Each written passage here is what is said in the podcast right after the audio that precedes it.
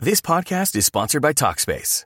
May is Mental Health Awareness Month, and Talkspace, the leading virtual therapy provider, is encouraging people to talk it out in therapy.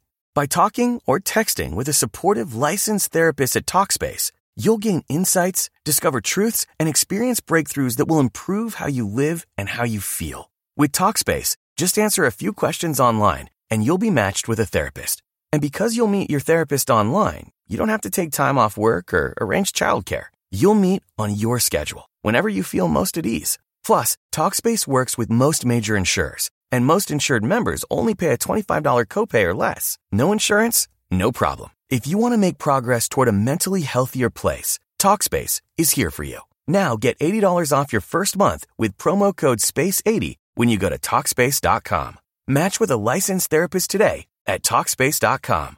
Save $80 with code SPACE80 at Talkspace.com. Today, on Something You Should Know, we start with some ways to improve your mood when you're stuck inside your house and can't go anywhere. Then, proven ways to get people to like you almost instantly. In, in, technical terms, it's the quality and the quantity of the energy they give off, but it's basically their attitude more than anything else because your attitude not only drives your behavior, it drives other people's behavior. Also, how to make a quick, easy, and effective homemade hand sanitizer. And the negative power of complaining. Why you should stop complaining and stop being around people who do. Studies out of Stanford show that if you expose yourself to 30 minutes of complaining every day, it does physical damage to the brain. You know, people previously know that if they're around a complainer, they feel the energy seeping out of them. Well, we now know why that is the case. It's complaining is doing physical damage. All this today on Something You Should Know. If you have to hire someone, what's the best way? Referrals? Well, maybe that could work. But just because somebody knows somebody who knows you, doesn't necessarily mean they're qualified. Or you could pull out that file of random resumes that came in during the last six months. Maybe there's somebody in there. Maybe. Now, I, if you're hiring, you need Indeed. Indeed is your matching and hiring platform with over 350 million global monthly visitors, according to Indeed data, and a matching engine that helps you find quality candidates fast. As a business owner, I've found that hiring the right people, well, there's just nothing more important. Don't leave it to chance or a referral or a random resume. Use Indeed. In the minute I've been talking to you, 23 hires were made on Indeed, according to Indeed data worldwide. Indeed's matching engine is constantly learning from your preferences. So the more you use Indeed, the better it gets. And listeners of this show will get a $75 sponsored job credit to get your jobs more visibility at Indeed.com slash something. Just go to Indeed.com slash something right now and support this show by saying you heard about Indeed on Something You Should Know. Indeed.com slash something. Terms and conditions apply. Need to hire? Oh, you need Indeed. Something you should know. Fascinating intel, the world's top experts, and practical advice you can use in your life. Today, Something You Should Know with Mike Carruthers. Hi, welcome to Something You Should Know. Eh, with all this sitting around not having a lot to do, I know it's making a lot of people grumpy and upset and depressed. And so, a psychologist has come up with several scientifically proven activities that can boost your mood almost instantly. First of all, get up. No snooze button, no staying in bed till the very last second. Just get up, open the curtains, let in the natural light, and get your day going. Listen to your favorite song. Scientists have found that listening to music changes the way we perceive the world for the better. Try to notice the good. It's easier to focus on what's wrong, but do the opposite, and it will bring you joy. Laugh. Research shows that laughter soothes tension, improves your immune system, and even eases pain. See a friend. Maybe don't get too close, but see a friend or talk to a friend. Friends make you feel good and they are good for you. And perform a random act of kindness.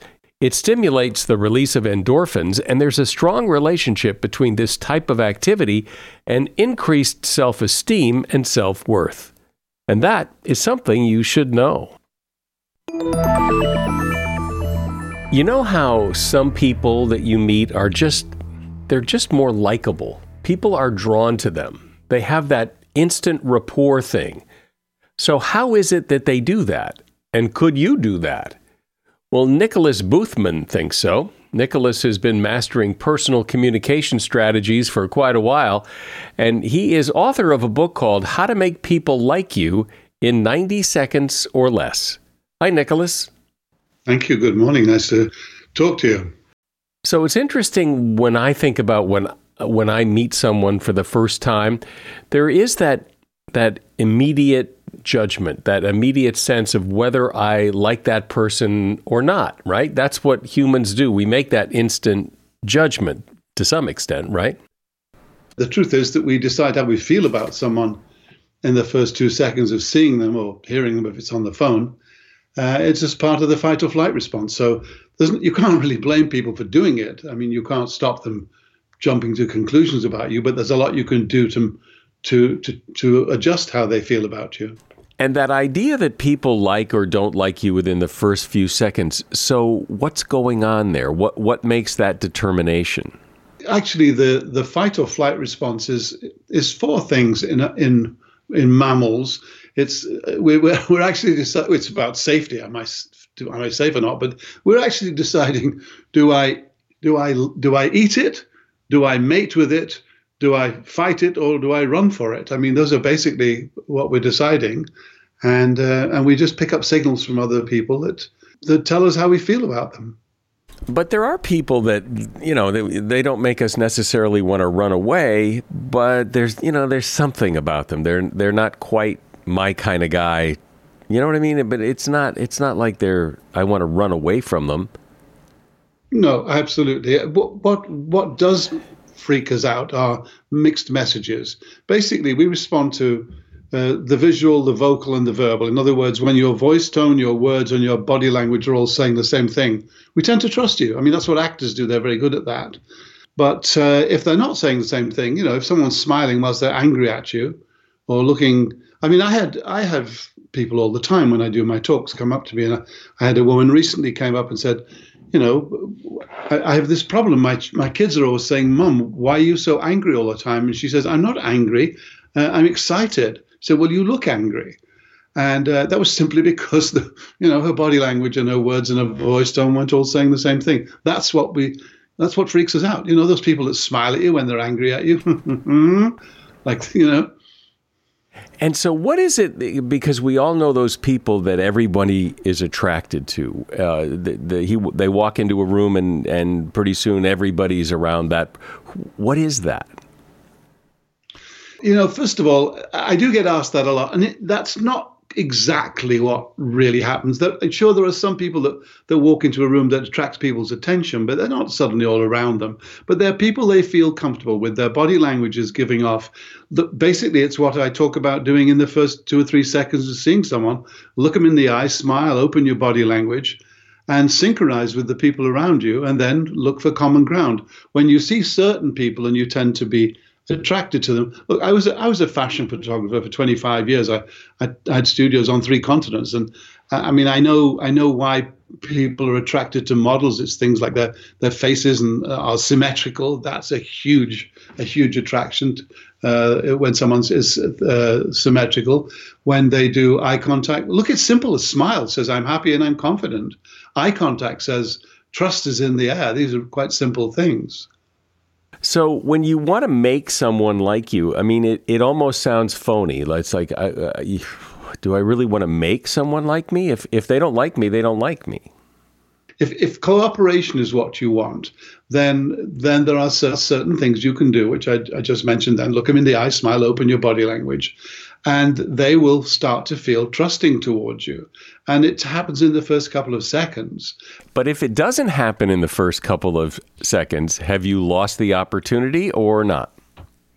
It's difficult. It's difficult. Uh, we do de- look. Here's here's the bottom line. When people like you, they tend to see the best in you and and what you represent, and we tend to look for opportunities to say yes to people that we like.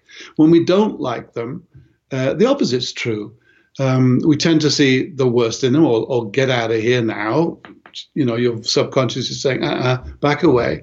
And we we sometimes see the worst. If I if I like the uh, you know if I if the guy's jumping all over the place and I like him, he's enthusiastic. If I don't like him, he's an idiot you know if i like the woman she's warm and she's she, she's she's you know she's approachable. If i don't like her she's dull and boring just by this it's all the same body language really.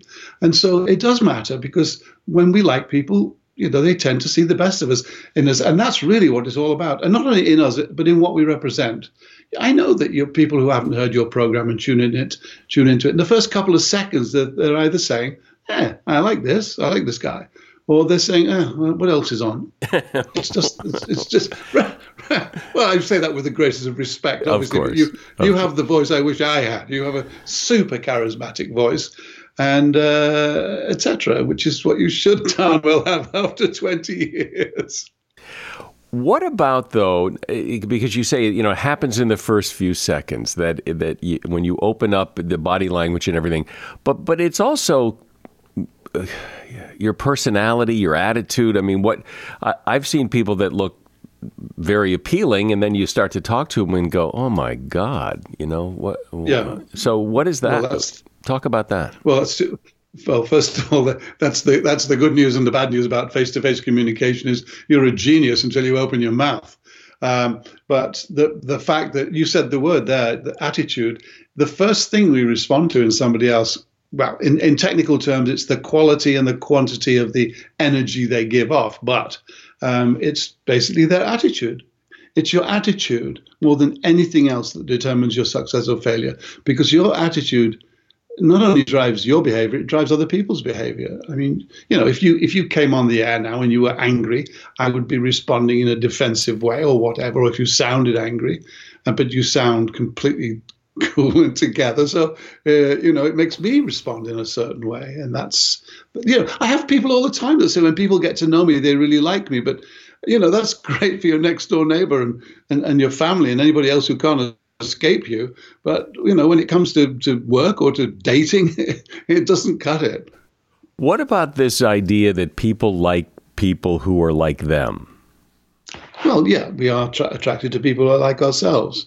Um, we we like people who who look. It's all about finding common ground. I mean, the, the whole the whole the bottom line in, in a first impression is the faster you can find common ground, uh, the quicker you you you can you can just relax into it.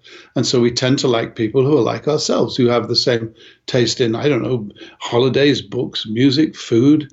Um, we we we like them. We get on with them. We can find, you know, I, I in my in my talks and, and to I do audiences of up to six thousand people quite regularly, and I'll get them on their feet and I'll just say find common ground in in twenty seconds with somebody, and you know uh, they do it. They can they you know they both they both like the movie Titanic. They've got twins in the family. Uh, they both enjoy certain sports. As soon as that happens, as soon as you find common ground, uh, you've you've you've cracked it. You've made a great first impression. What's a good way to do that though? When you when you meet someone and you start talking to them, you can't say, "Well, let's find some common ground so we can continue this conversation." How do you, how do you have that conversation so that the common ground reveals itself? I did this uh, exactly this on on Good Morning America a few years back when they said, "Okay, so I walk into a room full of of strangers. Give me five tips on what to do." And I said, "Well, number one." Uh, when you walk into a room, head for the middle of the room. Well, number one, wear great clothes. More people take you seriously. You don't have to wear spectacular clothes, but just dress for the occasion. Uh, walk into the middle of the room. As you walk into the middle of the room, walk slightly more slowly. Um, and then I tell them about this, the, the, the three second rule. You know, you're, you're probably at these, one of these events to meet people. So go up to people and how do you get people talking? You do what you do. You do what podcasters do, or talk show hosts do, or journalists do. You ask a, an open question. Uh, you ask a, a, you make a statement followed by an open question. So on, on the Today Show, she said, "Okay, well, what do you mean here?" I say, "Okay, I hear New York's a fantastic place. If I only had half a day, what should I see?" That's how you get me talking. You make a statement and you ask me an open question. That's what we can do with, with anybody. Make a statement about the occasion. If you're in a, if you're somewhere where you're supposed to talk to people, we call those closed fields. It could be an event, it could be a networking thing, it could be an interview like this. The intention is that we talk to each other. In open fields, which are slightly different, uh, there's a different way of, of talking to complete strangers. And, and talking to strangers is really what I'm I've been focusing on for the last couple of years in my talks because life doesn't happen without talking to strangers, and we're in a real mess as far as talking to strangers in the world right now. I'm talking with Nicholas Boothman, who has some very helpful advice. His book is called How to Make People Like You in 90 Seconds or Less. A shout out to Claritin for supporting this episode and providing us with samples. You see, for as long as I can remember, I have had to deal with seasonal allergies stuffy nose, watery eyes, the whole deal.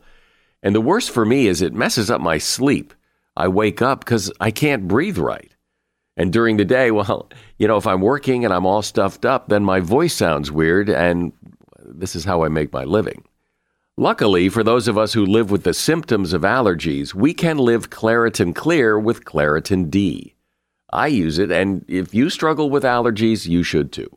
Designed for serious allergy sufferers, Claritin D has two powerful ingredients in just one pill that relieve your allergy symptoms and decongest your nose so you can breathe better. I've been using Claritin D for years because, well, it just it takes care of the problem. Ready to live as if you don't have allergies? It's time to live Claritin Clear. Fast and powerful relief is just a quick trip away. Find Claritin D at the pharmacy counter. Ask for Claritin D at your local pharmacy counter. You don't even need a prescription. Go to Claritin.com right now for a discount so you can live Claritin Clear. Use as directed. As a listener to something you should know, I can only assume that you are someone who likes to learn about new and interesting things and bring more knowledge to work for you in your everyday life. I mean, that's kind of what something you should know is all about. And so I want to invite you to listen to another podcast called TED Talks Daily. Now, you know about TED Talks, right? Many of the guests on Something You Should Know have done TED Talks. Well, you see, TED Talks Daily is a podcast that brings you a new TED Talk every weekday in less than 15 minutes. Join host Elise Hu. She goes beyond the headlines so you can hear about the big ideas shaping our future. Learn about things like sustainable fashion, embracing your entrepreneurial spirit, the future of robotics, and so much more. Like I said, if you like this podcast, something you should know? I'm pretty sure you're going to like TED Talks Daily. And you get TED Talks Daily wherever you get your podcasts. So, Nicholas, some people just seem to have that gift, it seems anyway, that they can talk to strangers and make everybody feel comfortable. Uh, do you think that's true, or are they working at it? It just looks easy.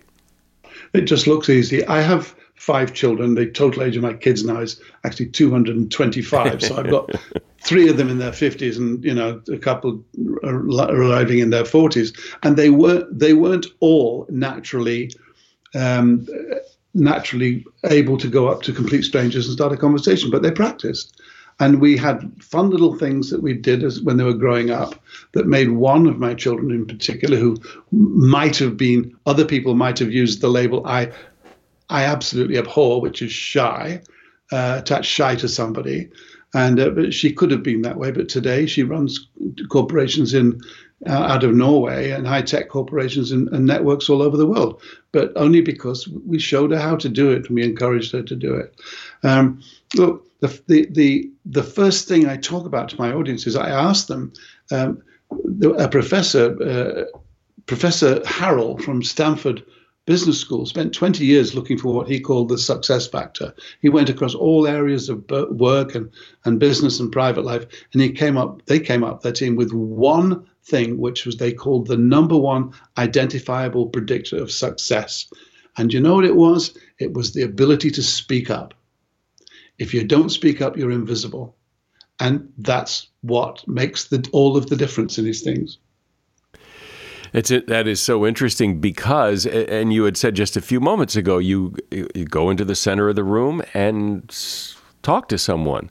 Well, to a lot yeah. of people, that's terrifying to just talk to someone. But a lot of people don't think they can do that. Well, you know, here's something else. But I mean, I'm I'm I'm I'm slightly off on a tangent. But you know, something we had to learn to have no confidence. Um, we were all born with just two fears: the fear of sudden loud noises and the fear of falling. All the rest of the things we get scared about in this life we had to learn. They're learned fears. And I deal a lot of the time now with, I'm dealing, working with our local police force and uh, with human trafficking and helping in that area, doing what little bit I can to help. But you know, a lot of it comes down to not having confidence. Confidence is a huge topic right now. Uh, with digital distractions and political correctness and polarized politics, we've made strangers out of everybody. And the result is a, an epidemic of anxiety and depression and, and, uh, but, and a lack of confidence. But, you know, confidence is, is, they say, oh, well, face your fears and do it anyway. Or, or, you know, or fake it till you make it. This is to answer your question about going into a room and talking to people. But the simple thing about confidence is that people who are com- who are confident are comfortable with rejection and they're comfortable with failure. Just those two things. So I have some simple steps where anyone can get comfortable with rejection and anyone can get comfortable with, with failure. That's what makes people lack the confidence. And so to walk into a room and talk to people, uh, you just need a couple of steps to explain to people that there's no such thing as failure, there's only feedback. The whole idea of failure is, is that it, we learn to get better. And the whole idea of re- there's no such thing as rejection, there's only selection.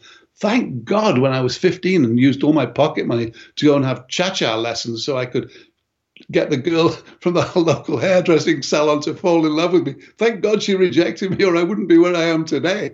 You know. so, so those invisible signals, those things that you send off, that make people say to themselves, "Oh, this is a likable guy." Uh, those are what? Yeah, well, eye contact is huge.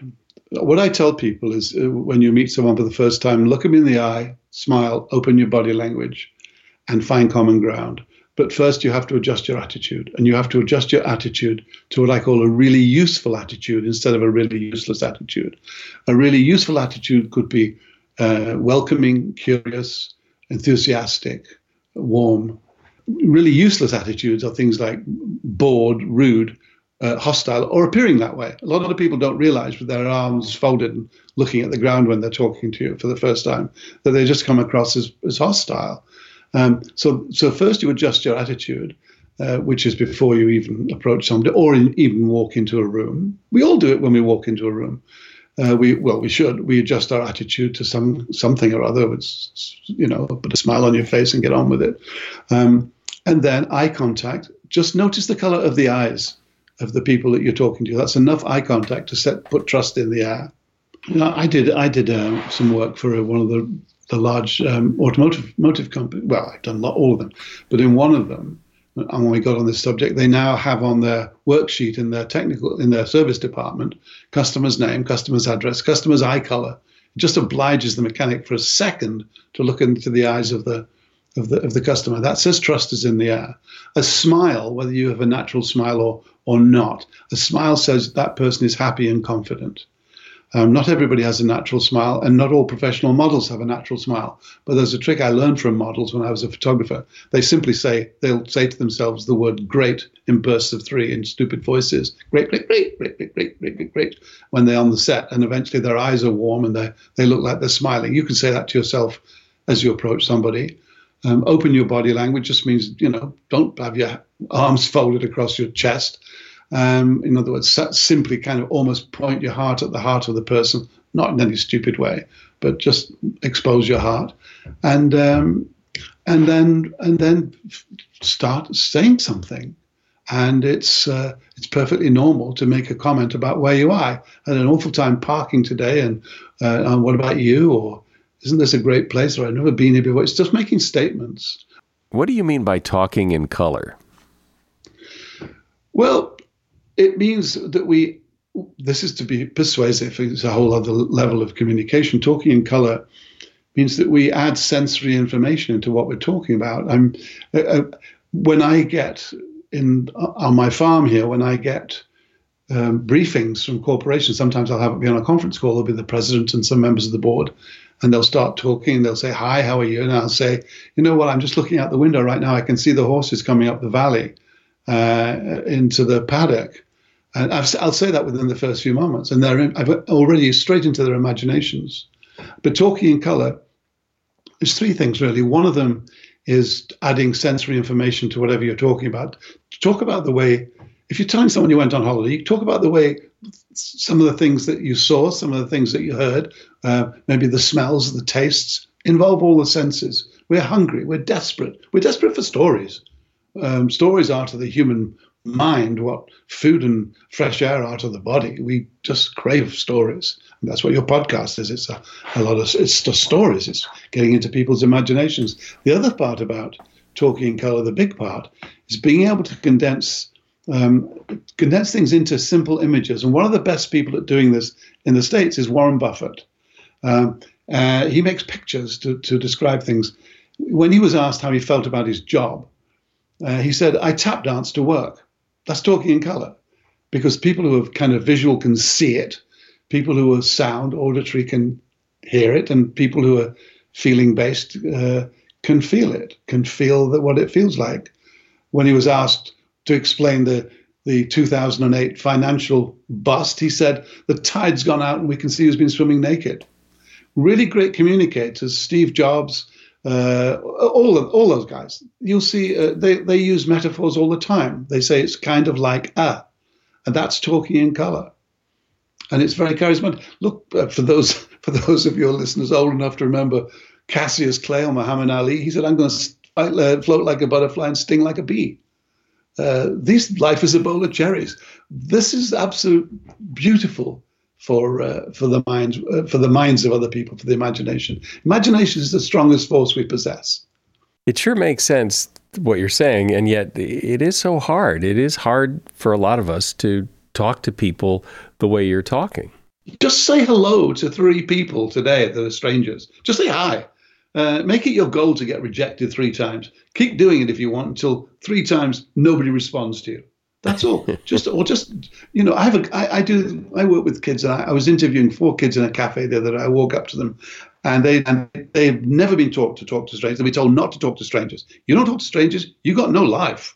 Uh, everything you do in life, you're going to be healthier, wealthier, smarter, wiser, richer. Um, the only way you're going to do it is by you're going to need a stranger's help to do that. But this one girl said, "Well, she said I mouth high people." I thought that's a great word as she's walking by, and, she, she's only 14, she just goes with her mouth, you know, and look away again. And that's how they're learning to talk to strangers. Yeah, well, I've always thought about this whole don't talk to strangers thing that it's not necessarily such a great idea because, as you say, if you don't talk to strangers and you don't learn how, you're think of all the opportunities you're not getting talking to strangers isn't just the right thing to do, it's a matter of survival. Everything we want in this life, be it tickets to the Rose Bowl, to be on your show, to have a great career, uh, whatever, the perfect partner, you're going to need a stranger's help to get it. So, all those people, you know, they, they tell little children, don't talk to strangers. So the kid gets lost in the mall and goes to hide somewhere. Much better to say, if you get lost, go and talk to another mummy or go and talk to the lady, somebody behind the counter you know, that's that's useful. It's about, you know, the, the, there's this stranger danger, this fear of strangers is unbelievable. Do you know what your chances of a kid being kidnapped by a complete stranger are in the United States? The, the latest available figures were from 2016. Your ch- the chance of your child being kidnapped by a complete stranger is one in 675,000. And yet we tell them all, don't talk to strangers. Uh, I've I've interviewed, and what have we got now? We have one and a half generations of soft, narcissistic, decadent, over-photographed, under-inspired kids because they're. And it's not their fault. It's the way they've been brought up and brainwashed. Well, I like I like your advice because it's simple, it's easy to follow, and I think people have a sense that it's it's probably pretty effective. You just have to go out and try it. Nicholas Boothman has been my guest. The book is How to Make People Like You in 90 Seconds or Less. And you will find a link to his book in the show notes. Thanks for being here, Nicholas. I'm really grateful. Thank you so much. You probably don't have to think too long or think about too many people in your life before you can come up with someone you know to be a complainer. Maybe even you complain a little more than you wish you did, or a little more than other people wish you did. Interestingly, complaining is more than just annoying. There are some real serious consequences to complaining, both from being a complainer and from having to listen to it. Here to discuss this is Trevor Blake. Trevor is an entrepreneur and author of several books, including Three Simple Steps. Hi, Trevor. Thanks for being here. And so, aside from being irritating to listen to, why should we be concerned about all the complaining going on? Well, uh, two reasons. The uh, latest neuroscientific data shows that um, the brain works more like a muscle than we previously thought. So the more you repeat a behavior, the more you become that behavior. So if you surround yourself with a bunch of complainers, the more likely you are to become a complainer yourself. But that's only half the story. Studies out of Stanford show that if you expose yourself to 30 minutes of complaining every day, it does physical damage to the brain. It actually peels back the neurons in a part of the brain that we need for cognitive functioning, problem solving, and uh, adapting to um, changing circumstances. Well, you know, we live in a world where everything's constantly changing, so that's not what you want. So, um, you know, people previously know that if they're around a complainer, they feel the energy you know, seeping out of them. Well, we now know why that is uh, that is the case. It's, complaining is doing physical damage, so you really have to either remove yourself from the source or shut off that source. Well, that's pretty fascinating. So complainers are making us stupid. yeah, they're turning our brains to mush, in effect. I think that, that people would like to think, and, and to some degree, I think you notice that some people are affected by that more than others. Other people can be around complainers and there's a wall there and, and it doesn't affect them, whereas other people, as you say, you know, it just sucks the life right out of you. That's right, and I think a good way to think about it is the same as passive smoking. Some people seem to be okay sitting around a smoker when they're not a smoker, and other people just can't stand to be in the same room as a smoker. And I, I think of complaining as passive smoking. Uh, uh, I grew up, my father was a chain smoker, and it was like growing up in a smoke-filled balloon. Well, I tried to change his behavior, but I failed at that because I was a kid and he was a father. So my only recourse was to actually remove myself from that toxic environment and, and go out into the fresh air. It's the same with complaining. Uh, if you feel that it bothers you or you feel affected by it, you've got to put distance between yourself and the source of that feeling. Yeah, which is not always easy to do because if they sit next to you at work or you married one, you're screwed. That's absolutely true, and I have a real life example now because um, I've, I've been married 30 years, so I've known my mother-in-law 30 years, and I'm one of those unusual uh, uh, men that has nothing but good things to say about his mother-in-law. We have a great relationship, but she lives in a place uh, where she's surrounded by people of a similar age who are always complaining about their health and the fact the economy is going south and their pension doesn't go as far, and it was much better in the old days. And and when she comes to stay with us, she stays for three months. Well, for the first two weeks this wizened old lady comes to the front door, and the first words out of her mouth are complaints about the food on the plane or the fact I drove too fast from the airport or the weather's not very nice. And my wife and I have learned over the years to just completely ignore that. Don't respond to it. Don't try and change the way she is. Just don't respond to it. And two weeks into her, her visit, it's like an alien came in and took the wizened old lady away and they replaced her with everybody's favorite granny. And this is now somebody who has incredible energy, more energy even than I have, and doesn't limp anymore and just sees the good around her all the time. So the transformation is remarkable, but it happens because the brain hardwires into whatever stimulus it's getting. So where she lives, she's getting negative stimulus all the time. When she's with us, she's in a much more positive environment, and the results can be seen both in her attitude and in her actual physical health. And is she aware of what happened? Does she, could she consciously explain it the way you just did?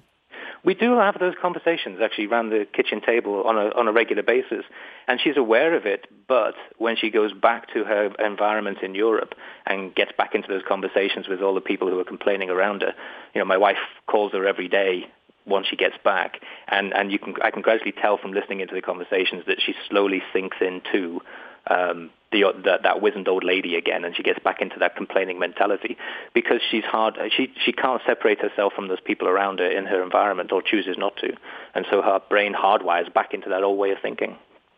So if you just ignore it, it goes away. Yes, if you just ignore it, then I mean, if you ignore the complaining, then you're not exposing your brain to those complaints. Um, you know, it's not easy to do. I mean, it's, it's easy to do if you have control over the source of that complaining. So we have a degree of control in our home over whether we pay attention or respond or react to anything we see on TV or hear from somebody's voice. Uh, you know, if you're in the workplace or somewhere else, it's less easy to ignore it, and you have to take a more um, a physical reaction to it. So, you know, leave the room or take a bathroom break. You know, those sorts of things. But uh, going back to your mother-in-law, uh, what do you think would happen if she's if she arrived there as kind of this complaining person, and that's kind of her personality with you, and let's say it was also her personality when she's around someone else, person B, and around you though, over the course of time, she got better and she stopped complaining. If she were to go next door to person B, would she just start complaining all over again, or would you have changed her internally it, within her or just with you? No, it's changed internally within her for as long as she allows allows that to happen. So if she went next door and had coffee, which she does actually, she goes next door and have, has coffee with uh, uh, our, uh, Irish friend, and um, uh, you know, I have Irish blood in me, so I can say this. You know, the Irish are typically a bunch of complainers. We we enjoy complaining, um, and uh, you know, it, I I see I can if she's there for a couple of hours, when she comes back, she will bring some of those complaints back with her, and we have to respond the same way. We just ignore it. We smile, you know, shake it off and ignore it. But I'm afraid some people just just do not protect their brains enough to avoid it being immediately rewired. I think of the brain as a you know, electric circuit. It needs it needs to find a source of power, and so it, it pays attention to whatever it feels is the nearest source of power, unless you do something about that. If complaining has that effect on us, what else has an effect on us like that? I mean, our, our, it makes it sound as if our our brains are pretty vulnerable to outside stimulus. Like what else? Well, I think we're, we're, you know, we live in a world where there's constant noise around us, and of course, most of the noise these days is from the negative and sensational media that's around us. That's a that's a very strong source of uh, of complaining and negativity. And I know a lot of people who are obsessed with their uh, 30 seconds of Fox News, and, and they can't survive without it. And they're, they're, that's because their brain is, knows that that's the source of energy that it's going to. So, um, you know, in three simple steps, the, the step one is all about finding in, in, inside yourself again that pioneering spirit we were born with. Well, you can't find that spirit if you become a slave to the fashion or the trend that the TV and the newspapers are, are, uh, are uh, influencing you with all the time. And very often, what grabs people's attention is something fearful. If we see something fearful, we stop and we're paralyzed and we pay attention to it. And so, of course, media works on that. It's, it's just a natural uh, a part of the way we live today that the media will throw out a sensational headline and it freezes us and we pay attention to it. Um, you know, you have to protect yourself from that just the same as you have to protect yourself from being surrounded by complainers. Does it work the other way that if you're around, say, you know, really happy, upbeat, positive, optimistic people, that that'll rub off just as well, or does it only work in the negative?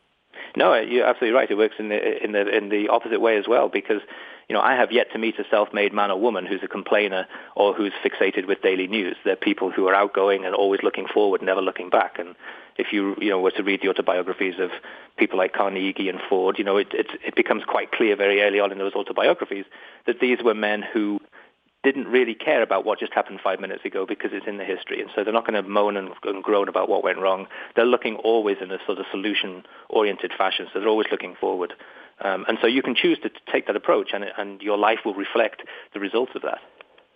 So knowing what you know, I mean, what what, what else can we? Um, you know, the complaining thing is a great is a great example of, of what you're talking about. But what else is it that you know that, that I could use in my life like that that would uh, would help me? Well, first of all, the first step is to be aware that complaining is affecting you, or that you seem you you may suddenly become aware that you know what I do watch a lot of. Uh, my morning news. You know, I, I do get up in the morning and switch on my radio and listen to depressing information about the economy. But maybe I should change that behavior. And so instead of getting up and doing that, maybe I'll get up and spend 10 minutes by myself and just sit quietly and just allow my brain to function at its natural speed of light and, uh, and, and think about the day ahead, what I'm going to do with my day. It's just changing that pattern of behavior makes a huge difference in outcome. Well, it sounds like, you know, you, your brain is the result of what you put into it. That, you know, if you put stuff into it that's whiny and complainy, you, you're a whiner and a complainer. Yes, I, I think we become a reflection of the environment around us. So knowing that, though, that, that means you can make changes to turn you yourself into someone else. Yes, you can change. If you change your pattern of behavior, then you'll change the outcomes. I mean, it's the same old saying of if you keep repeating the old behaviors, you'll get the same results. Well, you have to make just very small changes in the way that you live, and you'll have tremendous changes in the outcome. So, you know, uh, best example and simple examples would be that if you are stressing out because you are up to your eyes in credit card debt, but you have a tendency to watch TV news that's every five minutes they've got a commercial about credit card debt solutions, you're just going to create in your mind this whole uh, stress level of credit card debt because you're thinking about it all the time. So the way to change that is to selectively remove those commercials from your uh, stimuli, and then when your credit card bill comes through the door, instead of panicking about it, you'll say something out loud like, when I'm free of credit card debt, I'll buy myself a bottle of champagne and pay for it in cash. You just change the reaction because in life it's not what we think that's important. It's how we react to what we think. We're, it's, it's difficult to control what we think because it's often instantaneous to something that stimulated that thought. So the only thing we have control on is how we react to that thought. And, and so you have to make these little changes, and it makes a huge difference. Well, I can imagine somebody listening to you though and thinking, well, yeah, this all sounds good, but he doesn't have my life. I mean, you know, I've got that credit card debt, plus I just lost my job. They're going to foreclose on my house, and changing my reaction isn't going to solve any of that. No, and and they're uh, good arguments, and and so I would say, well, I'm living proof of all of that because I grew up in uh, a dirt poor family. We were evicted three times before I was seven years old. When when I was eight, my mother was given six months to live, and she was one of the great inspirations in my life because I was there when she um, looked through the kitchen window and looked up to the God uh, in the sky, and she said, "If you think I'm coming now, you've got another thing coming. I'm not leaving my children." Until they're all fully grown. And she held on to that, and she was a woman of her word. So she fought against incredible chronic pain for 14 years until we all left the nest. During that time, my father was unemployed that whole time. We lived on welfare. It was quicksand to me. And I found in all the autobiographies of these successful self-made men and women similar backgrounds. They, most of them had started in worse circumstances than even I was. I found myself in, but they found a way out. And so I did the same thing. And I got out of that quicksand and lived a life of adventure. But it, all adventures are bumpy. And at times on that bumpy adventure, I found myself up to my eyes in credit card debt. Um, you know, but I found a way out of that too, doing exactly the same thing as I, I had done to get out of the original quicksand. So the three simple steps work, and, and you just have to apply that in whatever situation you find yourself in, and it will help you get out of that quicksand. It'll give you the confidence to know that you can change everything that's happened up to this point in time. Do you think though that that there's a kind of a expectation or a mentality today that like you just said that you know life has got bumps in the road that people expect that if their life was really good there would be no bumps that life you know when we do read or see on TV about these wonderfully wealthy and famous people it seems as if their life is so carefree and that that is what a good life is um, no I think life would be a little boring if it was like that I mean um, you know, I, I go back to it's, it's not what you think about a situation, but how you react to it that defines uh, the quality of your life. So, um, you know, I've been married 30 years. I've had a wonderful relationship, but during that 30 years, my wife has been told she's got six months to live, not once but three times, and she chose to react to it differently than a lot of the people who were around her in the hospital who were, who were given similar prognosis. I was also given six months to live in 1989. I refused to believe that. I, I chose a different reaction, if you like. So although my life has been an extraordinary adventure, there have been moments in it where there's been a, a challenge that's right in my face that I've had to decide how I'm going to react to that.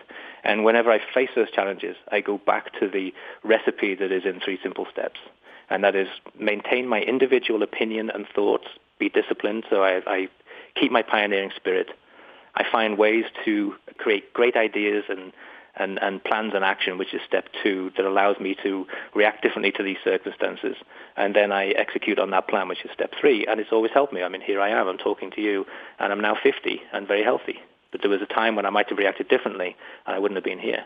Well, I think most people would react differently. I mean, if, if somebody tells you you have six months to live, uh, to react the way you reacted uh, is exceptional, and I think difficult. I think most people would would just go the other way, be very depressed and sad, and, and accept that that is a reality, and you know that's it. Yeah, I think some people do. I, I obviously was given a, a fantastic real life lesson by watching how my mother dealt with the situation. And you know she she told her god that she wasn't dying and i believed her. And uh, that unshakable belief is something that i also found in the lives of all those self-made men and women. They just developed this unshakable belief that regardless of the circumstances that they find themselves in they're going to find a way out and they always do. Can as, you as have i. can you just uh, before i let you go the the three simple steps can you just state them and just give a couple of sentences just like one or two sentences of what each one means? Yes, step one is about finding that pioneering spirit that we were all born with, but life and our environments tends to suppress over time. Um, you don't get to be successful by being a slave to other people's opinions and fashions and trends. You get to be successful by having confidence in your own intuition to make a, to make a good and strong decision for yourself. So in order to get to that individualism, you do have to learn to be selective about what you're allowing to influence yourself. So you're selective with the media, selective with the people you surround yourself with, and, and you will find yourself gaining incredible control over your mentality when that happens. Um, step two, uh, the thing I hear most often is somebody telling me that they'd really like a better life or they'd like to start a company or they want to change the, the way they are right now, but they just don't have any great ideas. So step two is all about putting yourself in a position to have those moments of insight because it's that one brilliant idea that separates the successful from the mediocrity. And uh, it, there's, there's, a few techniques to get to that point, and that's probably the most rewarding uh, feedback I get from the book is that people who take to heart step two just have so many fantastic ideas and their life just changes from being somewhat boring to being just an incredible adventure. And then step three is how you take those great ideas and you turn them into the reality of your experience. Um, it's important. You can use any one of the steps in any order, just like you could use an ingredient uh, that uh, you know you could use flour, butter, and, and, and sugar by themselves. But when you mix them together and you put the appropriate heat and the appropriate energy behind it, then it transforms into a beautiful cake. Well, the same thing with three simple steps used together in the right order, it transforms lives. And it's been an absolute blast to watch how people's lives have been changed by this. Well, your story is inspiring, and I love what you said about, complaining and complainers. Trevor Blake has been my guest. His book is Three Simple Steps, and you'll find a link to that book in the show notes for this episode.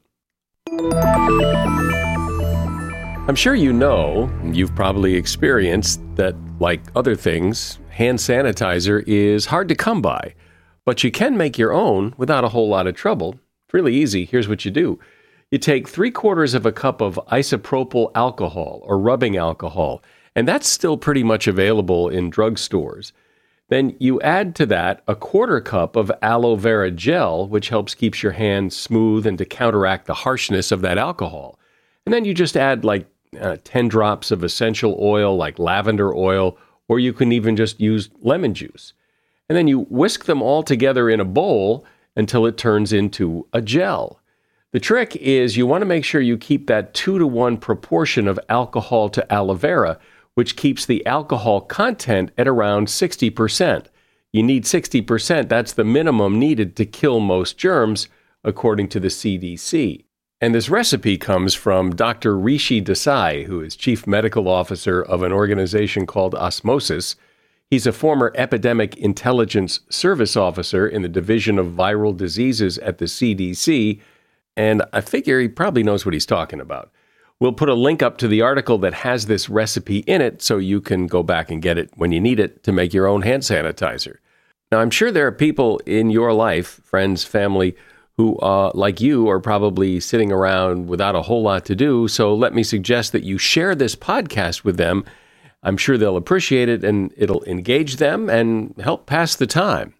I'm Mike Carruthers. Thanks for listening today to Something You Should Know. The Bigger Pockets portfolio of podcasts are worthy of your investment. We're having a real conversation as real real estate investors. New episodes available every day. It's important to buy where it makes money and not necessarily where you want to travel to. Bigger Pockets, On the Market, Rookie Real Estate, or Money Podcast. The purpose of flipping is to create more cash so then you can reinvest into other types of properties. The Bigger Pockets Podcast on YouTube or wherever you listen.